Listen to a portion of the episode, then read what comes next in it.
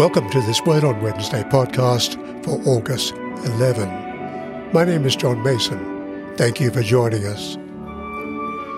In his recently released Christians, The Urgent Case for Jesus in Our World, widely respected Australian journalist Dr. Greg Sheridan writes In the West, religious belief has been in serious decline in recent years. The loss of faith is part of a broad movement in the culture. It's also partly related to a shocking loss of knowledge. The West, he continues, is a culture willing itself into amnesia and ignorance, like a patient carefully requesting their medical records and then burning them, so that they and their physicians will have no knowledge of what made them sick in the past and what made them well. If you believe as I do, Sheridan says, that the Bible is true, this is our society wilfully depriving itself of truth. In his letter to the Ephesians, chapter 4, verse 17, Paul the Apostle pulls no punches when he writes, Now this I affirm and testify in the Lord, that you must no longer live as Gentiles live, in the futility of their minds, darkened in their understanding, separated from the love of God because of the ignorance within them.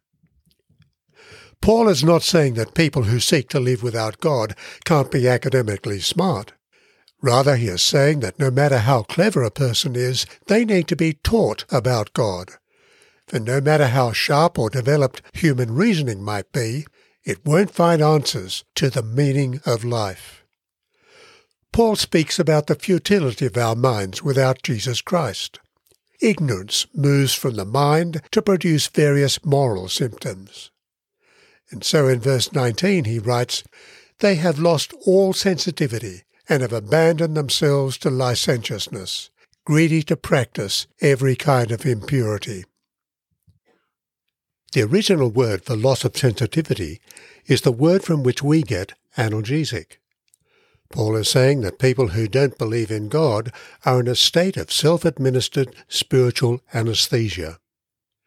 Having no spiritual sensitivity, they have a mental block as far as the revealed truth about God. Now, Paul is not saying that every non-believer is a libertine.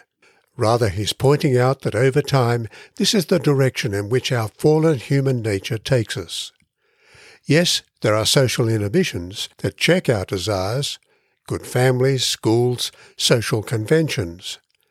But given time, a mind without God will invariably slide into the direction of self-indulgence and sensuality. And if we're honest, when we look into our own heart, we will surely agree. That said, Paul goes on to reassure his readers who have come to know God through the Lord Jesus Christ. He speaks of them having learned Christ and being taught in him. It's very easy to criticize people around us, but let me ask, how many have had the opportunity to learn about God and Jesus Christ? Are you praying for them? How many people you know understand that the light of Jesus' righteousness and justice shines like a bright light through the New Testament into the growing darkness of our world today?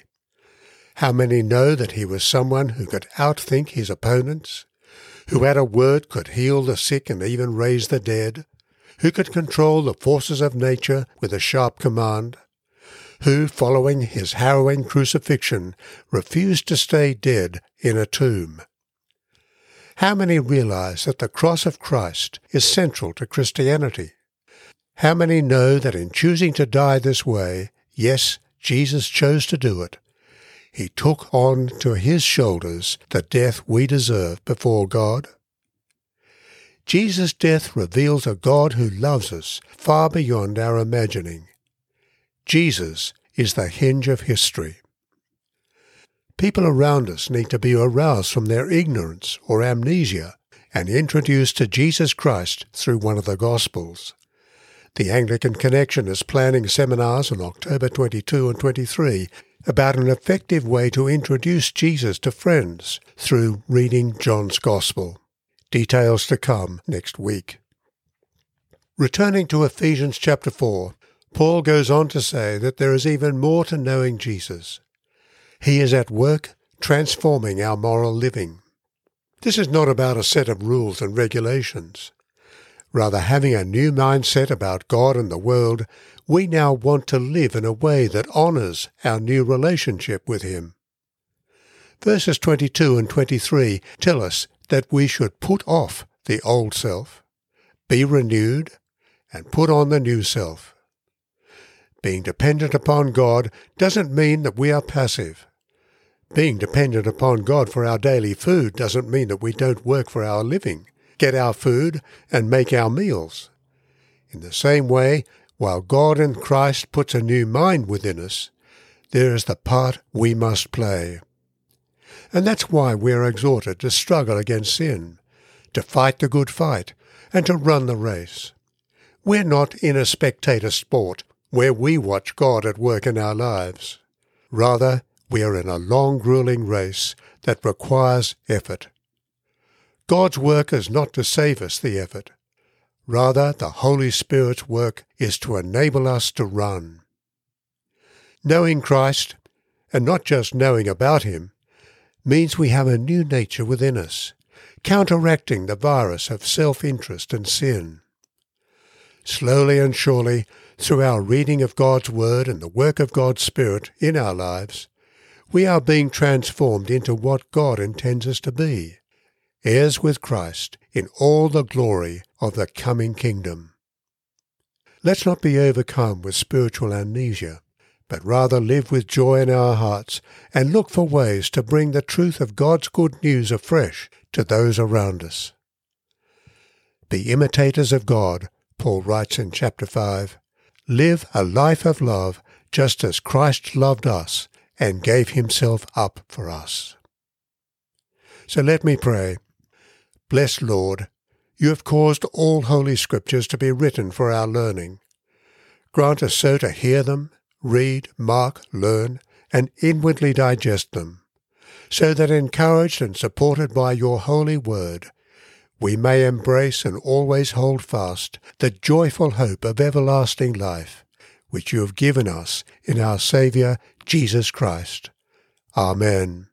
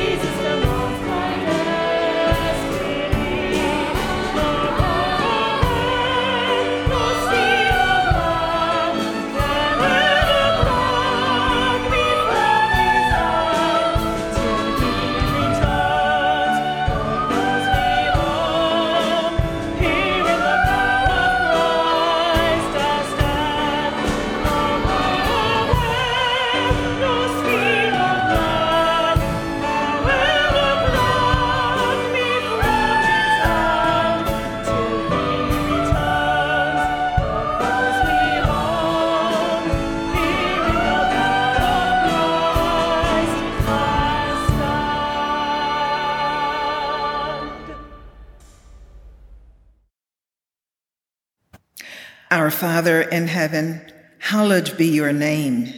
Your kingdom come, your will be done on earth as in heaven. Give us today our daily bread. Forgive us our sins as we forgive those who sin against us. Lead us not into temptation, but deliver us from evil. For the kingdom, the power, and the glory are yours now and forever. Amen. Lord God, you know that we cannot put our trust in anything that we do. Help us to have faith in you alone and mercifully defend us by your power against all adversity through Jesus Christ our Lord. Amen. Now may the peace of God, which passes all understanding, keep your hearts and minds in the knowledge and love of God and of his Son, Jesus Christ our Lord and the blessing of God Almighty, the Father, the Son, and the Holy Spirit be with you and remain with you always. Amen. People involved in today's podcast are John Mason, speaker and writer, and Catherine Jacob, a minister for women's ministry in Birmingham, Alabama. Prayers are from an Australian prayer book 1978. The opening and concluding music is from St Andrew's Cathedral, Sydney, and the hymn In Christ Alone is sung by the chamber choir of St Andrew's Cathedral under the direction of Ross Cobb. Please let us know if you have a question or a comment about this podcast. We'd love to hear from you.